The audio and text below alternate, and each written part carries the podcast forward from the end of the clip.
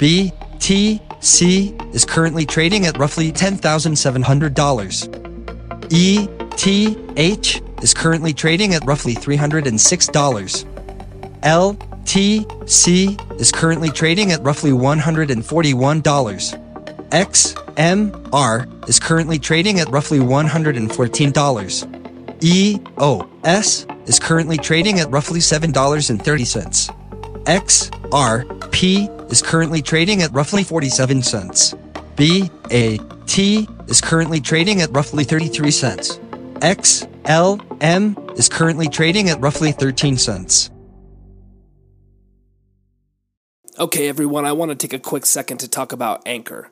Anchor is a one stop shop for recording, hosting, and distributing your podcast. Best of all, it's 100% free and ridiculously easy to use. And now, Anchor can match you with great sponsors who actually want to advertise on your podcast. That means that you can get paid to podcast right away. In fact, that's what I'm doing right now by reading this advertisement. So if you've always wanted to start a podcast and make money doing it, go to anchor.fm slash start. The Crypto Corner with your host, Crypto Kid. It is a huge deal. When this baby hits 88 miles per hour, you're gonna see some serious shit. What's up, everybody? Crypto Kid here, and today we have a great lineup of information for your ears. So strap in and let's talk crypto. The first stage of the Ethereum network's transition to Ethereum 2.0 is expected to take place on January 3rd, 2020, as stated in the bi weekly call held by Ethereum core devs. During the call, researcher Justin Drake stated that the team is working on code specs for Phase 0, confirming that codes are still expected to be released on June 30th. Phase 0 is the first transitional stage on the Ethereum network, which will change the network from proof of work to a proof of stake consensus algorithm, moving block validation away from miners and onto special network validators. The second part of the update will include sharding, which helps with scalability by splitting up transaction processing between smaller groups of nodes to boost the capacity of the blockchain. According to a recent report from Bloomberg, Bitmain still has plans to go public. Bitmain previously submitted a proposal to trade on public markets in Hong Kong, but was denied when their application lapsed. Insiders tell Bloomberg that this time around, the company plans to sell their shares in the United States. Insiders say the company plans to submit documents to the US SEC as soon as next month.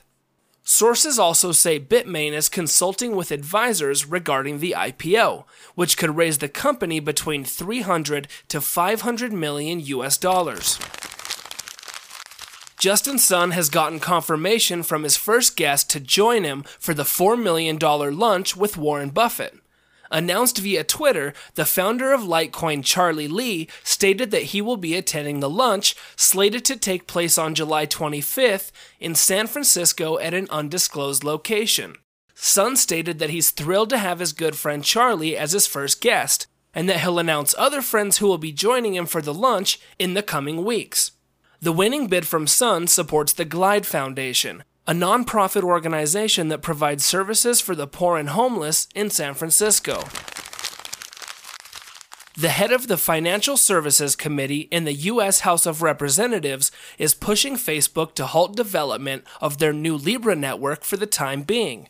Maxine Waters asked Facebook to stop development of the network until hearings can be held. This move follows a previous letter written to her by her fellow Representative Patrick McHenry. Waters stated that with the announcement that it plans to create a cryptocurrency, Facebook is continuing its unchecked expansion and extending its reach into the lives of its users. The July 16th Senate committee hearing titled Examining Facebook's Proposed Digital Currency and Data Privacy Considerations is scheduled for 7 a.m. Pacific Time, with David Marcus, the man in charge of Facebook's blockchain work, expected to testify. The European payment app Together has added Dash to their list of supported coins, bringing the total supported to 9. Together allows users to spend crypto with a Visa debit card in 19 different countries.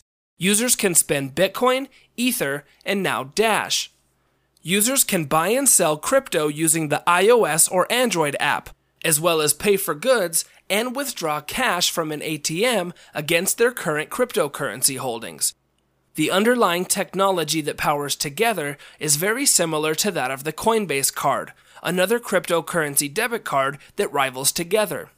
Ryan Taylor, the CEO of Dash Core Group, stated that the addition of Dash to Together's platform helps strengthen the bridge between crypto and fiat based financial markets and provides more ways for Eurozone citizens to reap the benefits of decentralized payments. CoinMarketCap now says that most listed exchanges in the 70% range now have complied with the transparency data requests provided to the exchanges by CoinMarketCap. Exchanges listed were given 45 days to respond and submit necessary information to the formal request. The initiative will also require all exchanges to provide mandatory API data that includes their live trading data and live order book data. CoinMarketCap made it clear that any exchanges who do not provide the mandatory data would not be included in the price and adjusted volume calculations on the CoinMarketCap website. Also, for the first time since their creation, CoinMarketCap has officially published their delisting policy, which can now be found on coinmarketcap.com forward slash methodology. All right, everybody, that's it for today's episode. Thank you for stopping by, and I hope you have a great weekend. The Crypto Corner with your host, Crypto Kid. It is a huge deal. When this baby hits 88 miles per hour, you're gonna see some serious shit. Produced on location at Chicken Valve Studio. Studio.